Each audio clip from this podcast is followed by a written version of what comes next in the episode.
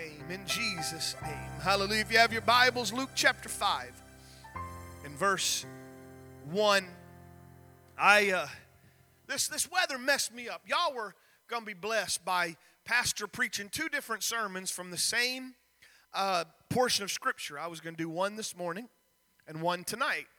And uh, it was two very different sermons, two very different ways, but from the same passage of Scripture. So uh, we're going to do the first one, and I don't know that they go in order, but we're going to do the first one tonight, and then, Lord willing, Sunday morning, I'm going to I'm going to give you the other side of this equation.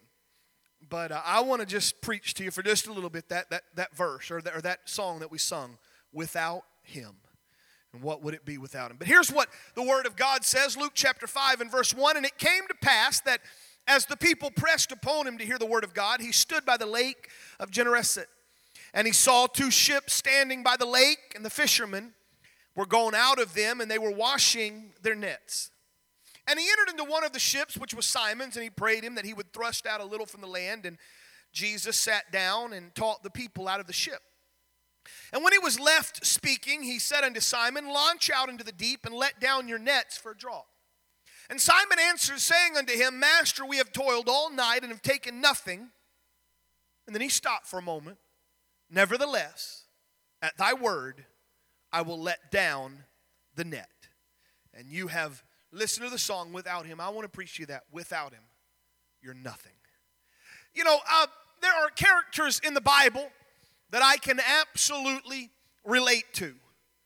I don't relate a lot to the lady characters, and that's a good thing. And if any of you guys start relating to the lady characters, I need you to come talk to me, and we're going to have us some discussions. Um, I, uh, I'm not a money person. I don't like numbers. Math was, I hated math except geometry. I could do geometry left and right because it made sense. But you got into algebra and all that, and I, I remember asking my uh, uh, advanced algebra teacher, I said, I said, when in my life am I ever going to use what you're teaching me? Because we were up into the pre calculus and maybe even calculus at that point, and uh, I was in an honors class, and, and she tried to tell me how I could use it. I said, ma'am, I'm going to be a preacher.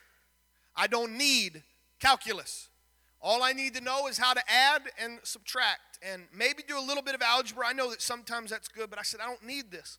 There's some I couldn't relate much to uh, you know to Matthew the tax collector. I could not relate much to Luke the physician, but I can relate to Peter. I'm thankful that God calls fishermen. Amen, brother Cozart, brother Keith, the rest of y'all, brother Chase.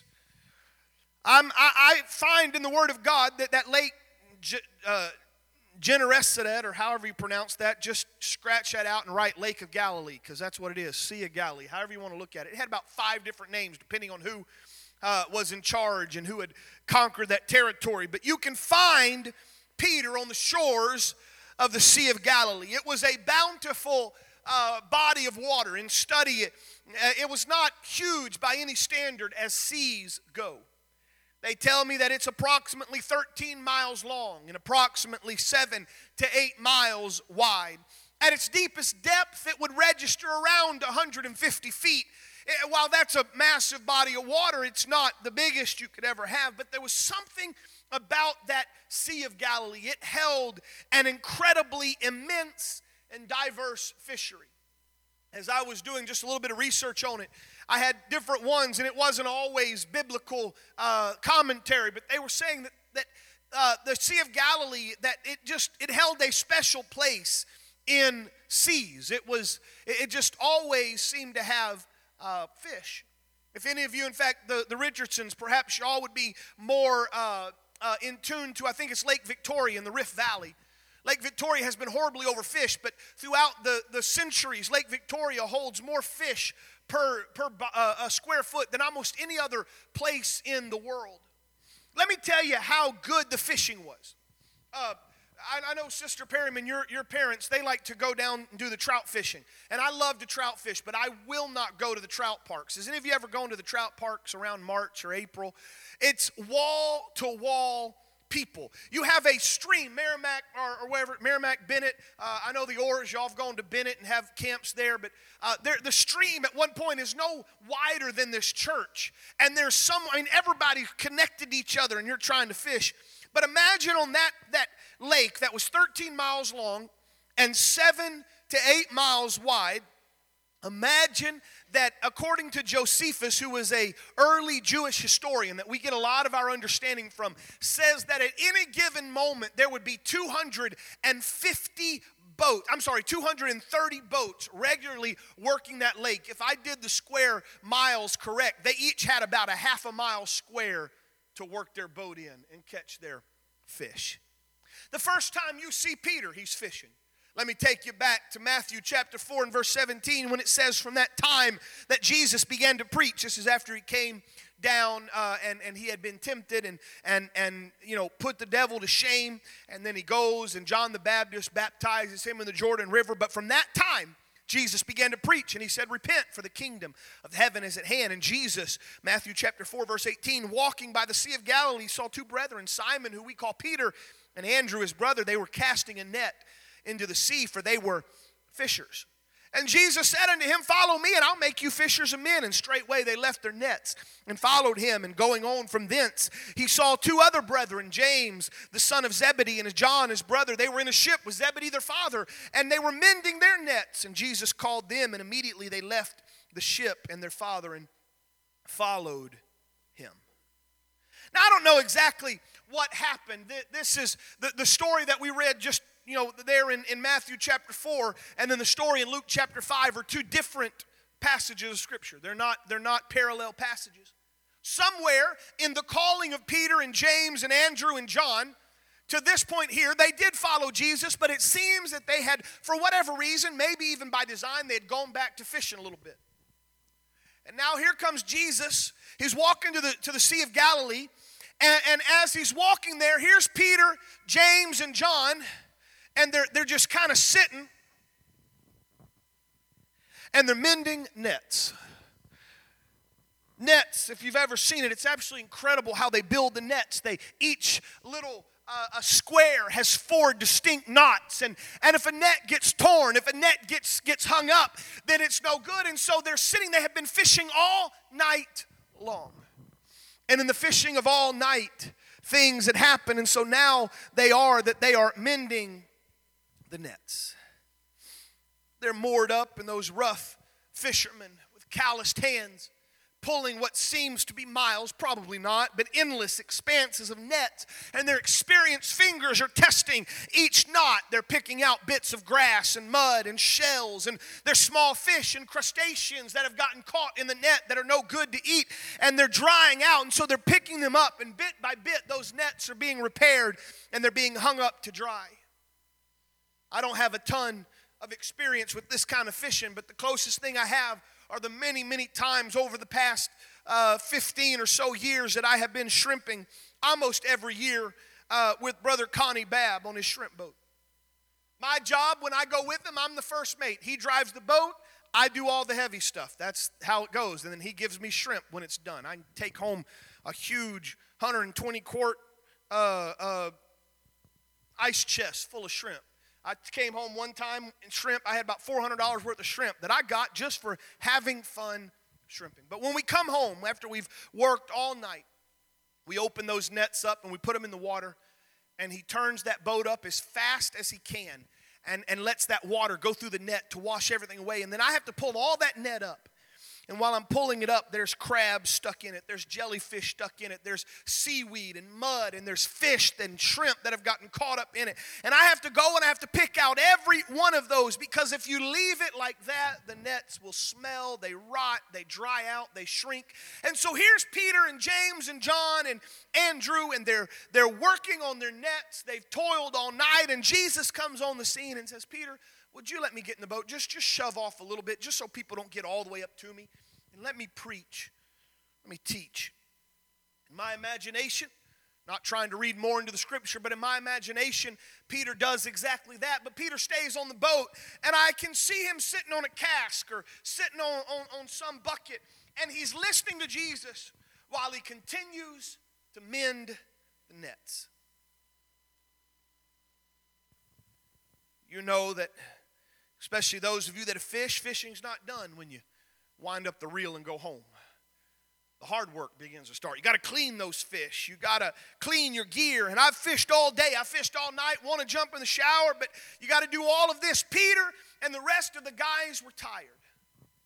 The last thing probably they had in mind was listen to someone teach or preach, even if it was Jesus. They, I don't know how long, how many times over and over, they had cast those nets out into the sea. I don't know if they were cast nets or if they would drag them behind two boats and encircle the fish, but they had done that over and over and over. Who knows how many times throw the net out?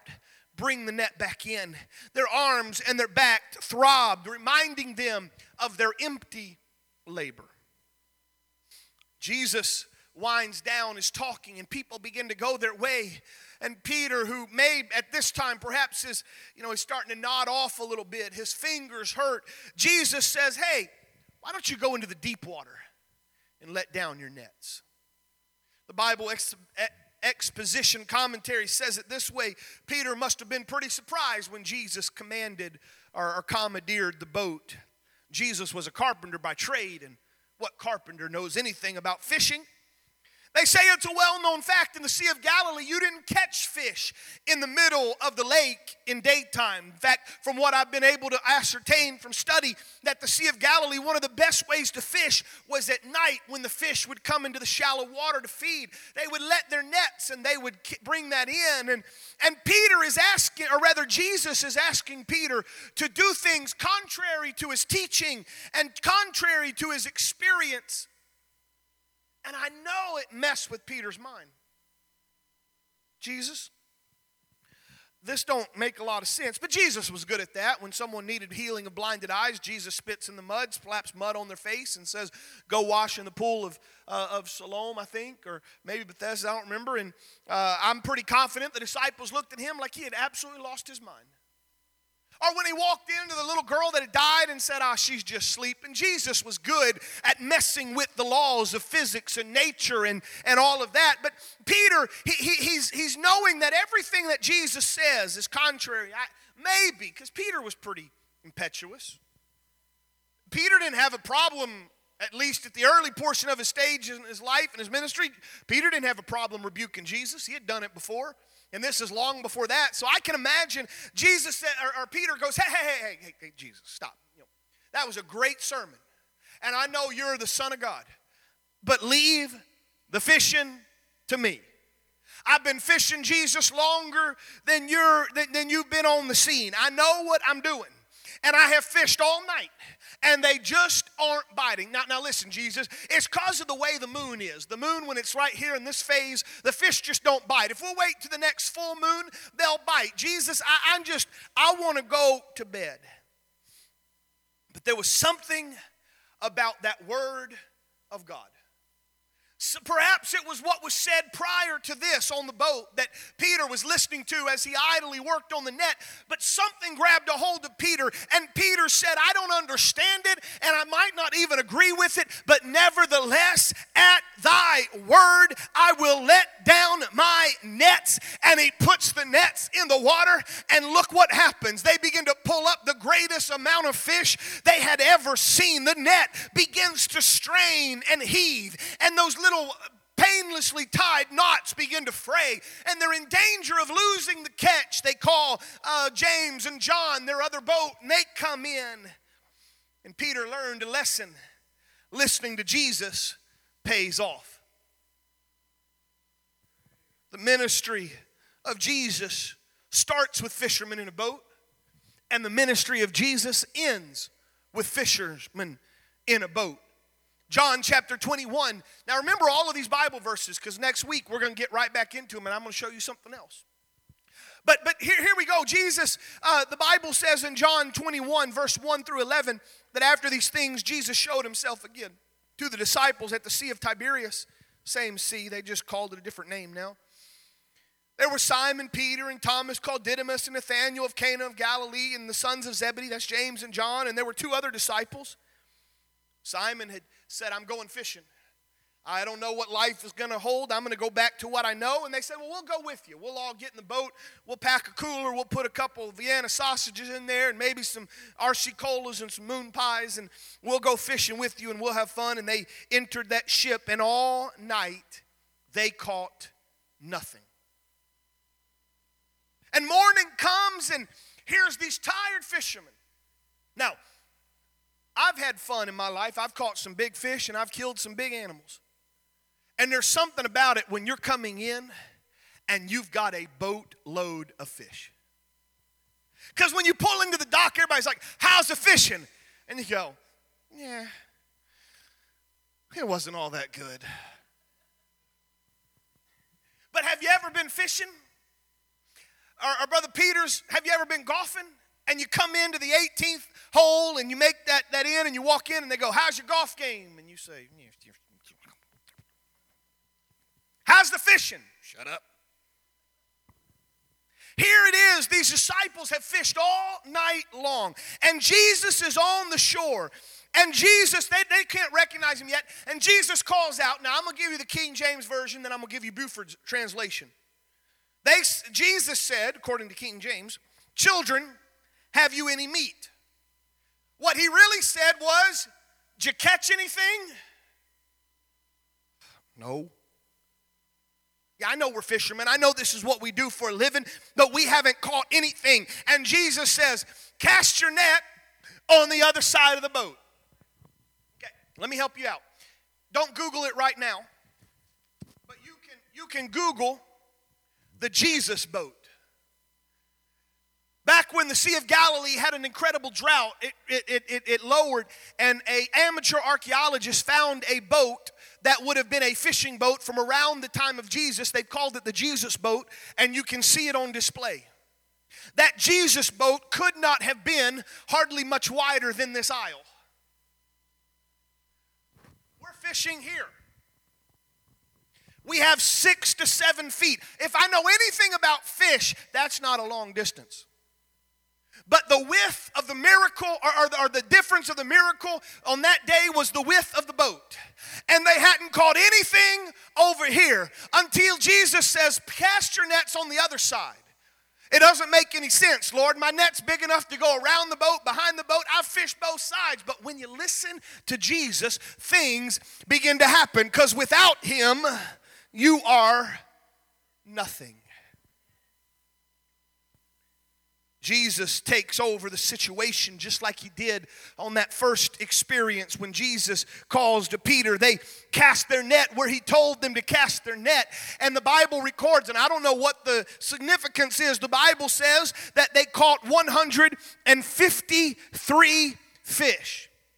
And the cool thing was this time, although it was an incredible catch, the net didn't break. And there's some spiritual significance in that, but you got to come Sunday morning and I'll show you why there were two important commandments given. The first one to Peter, thrust out a little bit. There are moments in your life where Jesus tests you with just a simple little commandment. Would you take me out just 10 or 15 feet from the shore? Peter, that, that was nothing hard. I mean, Peter, he could do that in his sleep, but he obeyed because that simple faith is best equated to simple obedience. But then there was that second thing launch out into the deep. This required a bit more trust. This required a bit more faith, but it was the obedience of Peter that unlocked the miracle. Because without him, you're nothing. Now you're saying, Pastor, you're having a lot of fun preaching about fishing, and I am. It's a whole lot better than last year when I preached about circumcision. I can do my research on fishing. I know that. I've got stories and stories and stories galore. But it's more than me just trying to tell you my excitement and my hobbies. Can I tell you something? That there is an absolute truth that I want you to get with me right now. And it's going to change your life if you'll let it. And I'm not trying to be a motivational speaker, but if you'll understand this one question Are you in Jesus? He said it best, John chapter 15. Jesus said, I am the vine, and my Father's the husbandman. Every vine that in me, every branch in me that beareth not fruit, he taketh away, and every branch that beareth fruit, he purges it, he prunes it, that it may bring forth more fruit. Verse 4 says, Abide in me, and I in you. And then he goes on to say, As a branch cannot bear fruit of itself, except it abides in the vine.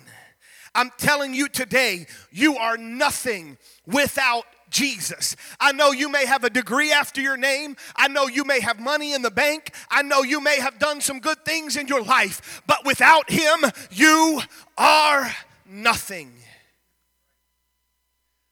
Let me show you two verses that explain this principle. And I use a, a negative example and a positive example. When I say negative, I don't necessarily mean a bad thing. But you know that with every every action there's an equal and opposite reaction. If I if I said I am going right, there is an understanding I'm not going left. Does that make sense? If I said I'm going up the stairs, the understanding, it may not be spoken, but the understanding is I'm not going down the stairs. That's the negative and positive statements. One is I'm doing this, the negative is, but as doing that, I'm not doing this. Let me show you a negative type statement. Again, I don't mean in a bad way. Jesus said, and he was explaining his ministry. It's we went through Hebrews and we got to see this how the incarnation and the oneness of God still matches so perfectly. But Jesus said in John chapter 5 and verse 30, I can of my own self do nothing. As I hear, I judge, and my judgment is just, not because I seek my own will, but the will of the Father that hath sent me. Now, this was the humanity talking of the divinity. But I think what Jesus said needs to resonate with you and I. He says, Of my own self, I can do nothing. I don't think it takes a PhD in theology, Brother Perryman, to know that if Jesus said, Of my own self, I can't do anything, then little old Brandon Paul Buford needs to say that a few more times because it really matters when it comes to my life. Of myself, I can do nothing. But then all of a sudden, from I can do nothing by myself, we get the positive statement of Philippians chapter 4 and verse 13 that says, I can do all things through Christ who strengtheneth me. Without him, I'm nothing. With him, I'm everything. So, let me bring your attention to several more verses. If you can keep up with me, I think that's Brother Smith back there. Brother Andy, if you can keep up with me, Psalms chapter 37, verse 1. How many of you have a Bible or an electronic thing that you actually use and you underline? If you're doing electronic, you underline in your, on your Bible app. If you're not, start bringing a paper Bible this year.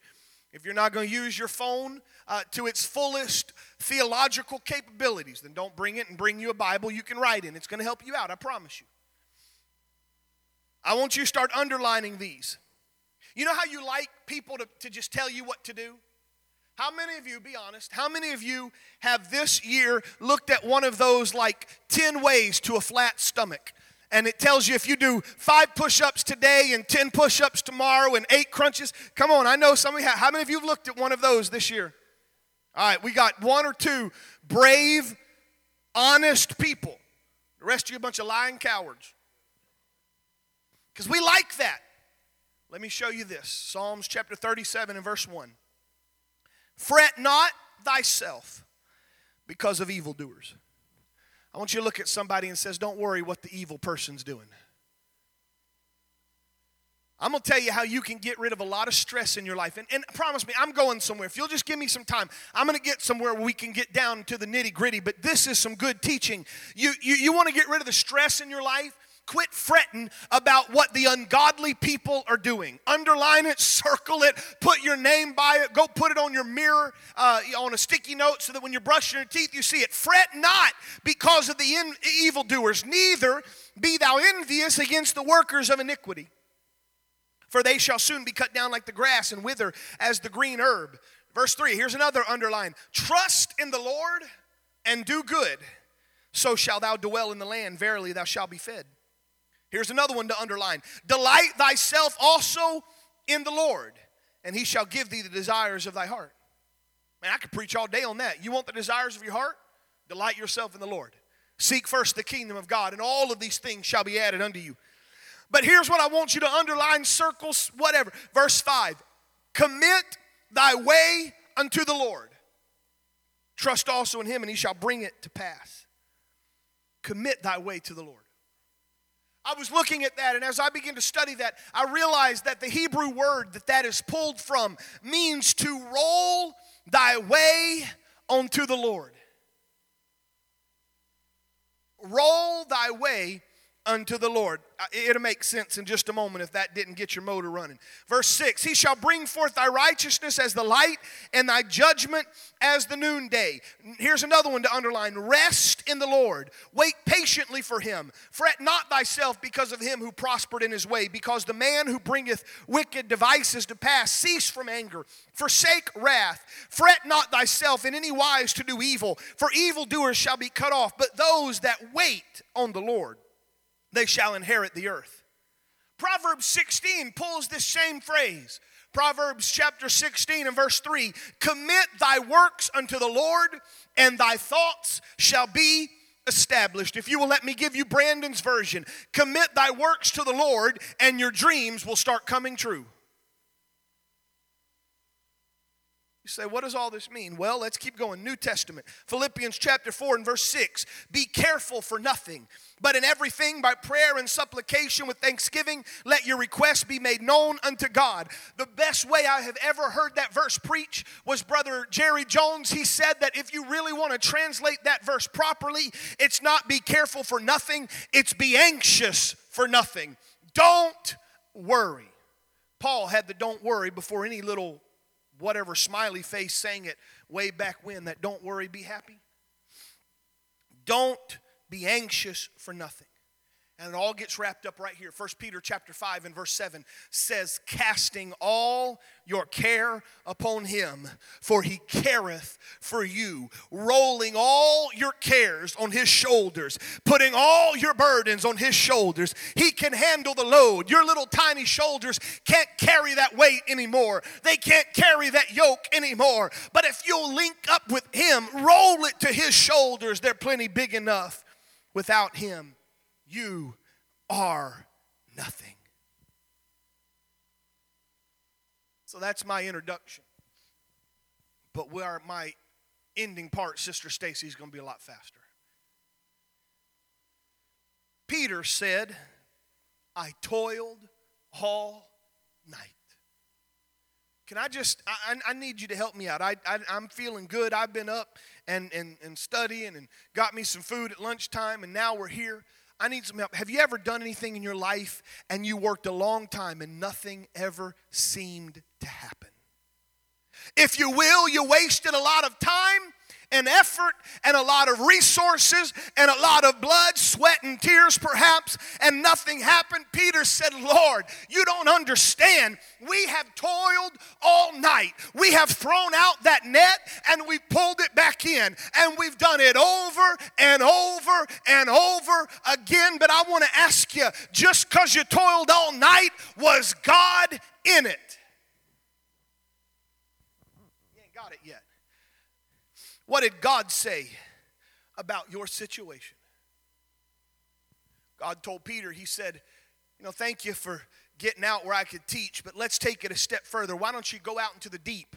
And, and, and Peter starts, at least in his mind, wrestling and arguing with God. But I know because I'm like Peter and you're like Peter that there's been moments where God has talked to you and He said, I'm trying to increase your faith. I'm trying to stretch you a little bit. I need you to go out into the deep. And immediately you start giving all the excuses why what God wants you to do will never happen.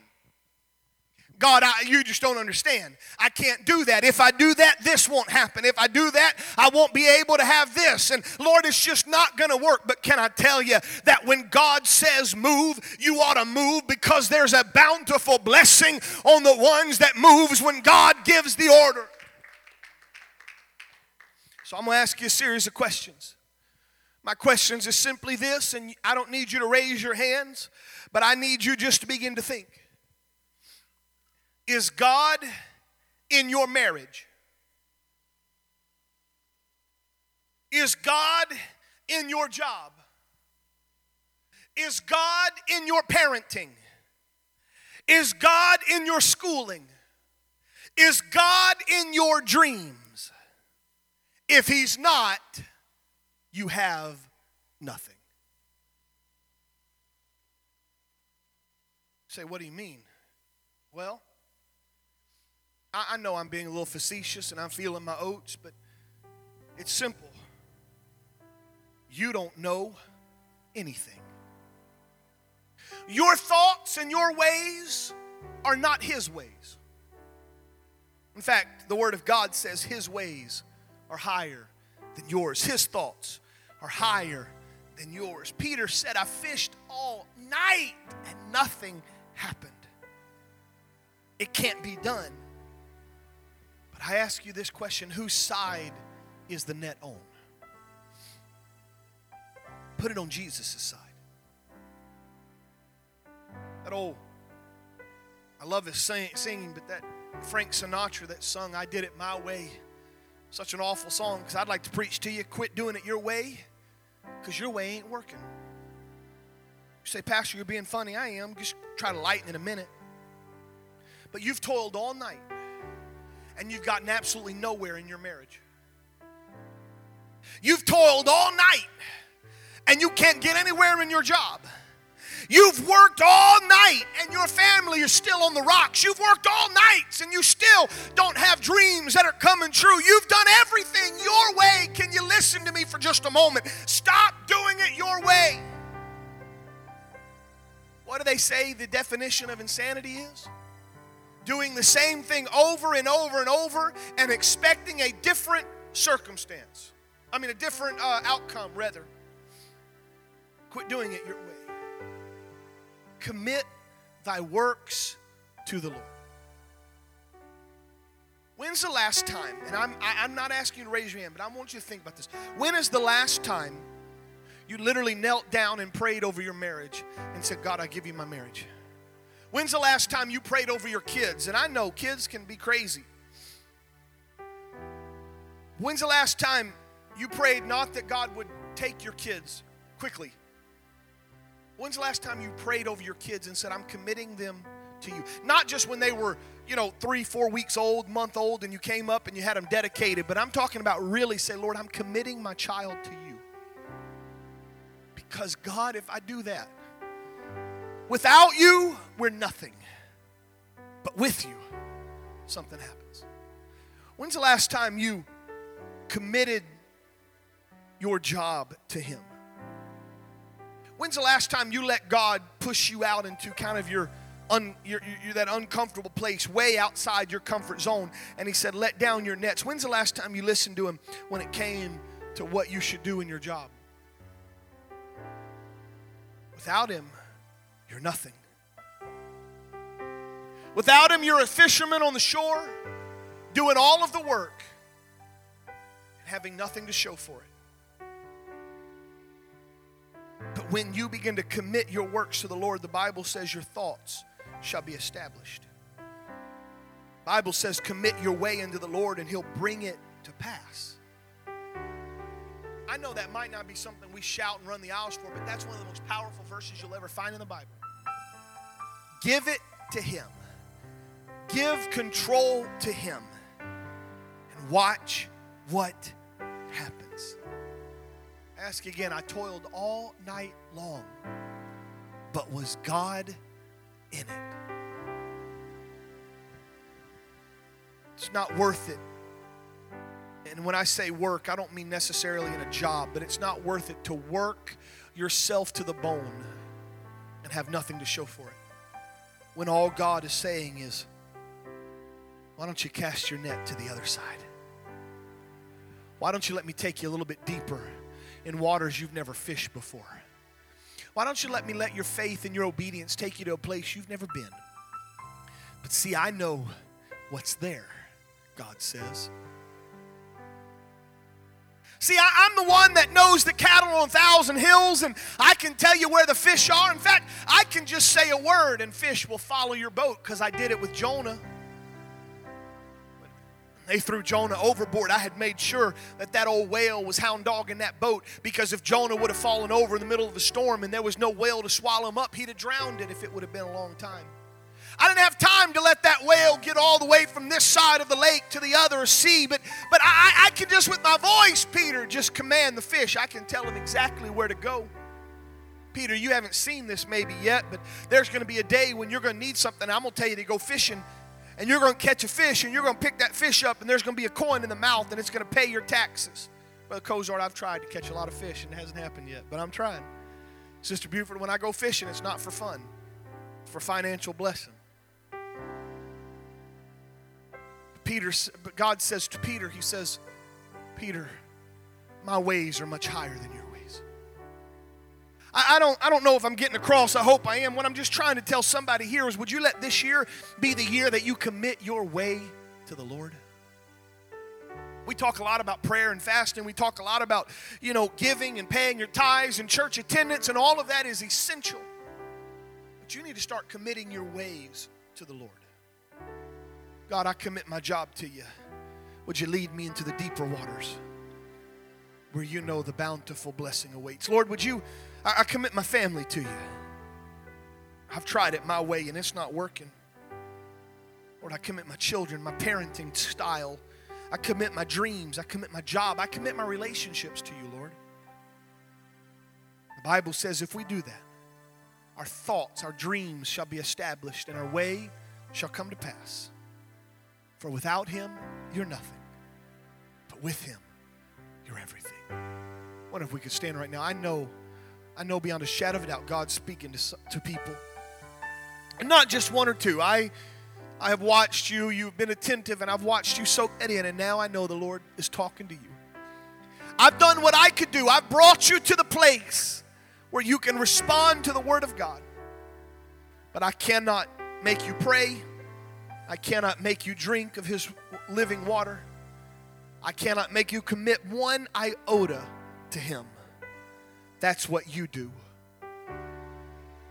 So when you come to this altar, and I think it would be beneficial for every one of us here to make our way at least more closer to the altar than you are right now. And when you come, there needs to be something you commit to Him. Something that you say, Lord, I've done it my way and it's not working even though I have all the knowledge and all, eh, you know, I should know better, but God, I've done it my way and it's not working. So, God, whatever you tell me to do, I'm going to do it. Would you begin to come right now? From the front to the back, every lady, every man, every child, every young person, every youth, every young adult. Would you come and commit the ways that you need to to the Lord? Because without Him, you're nothing. But with Him, you have everything. In Jesus' name.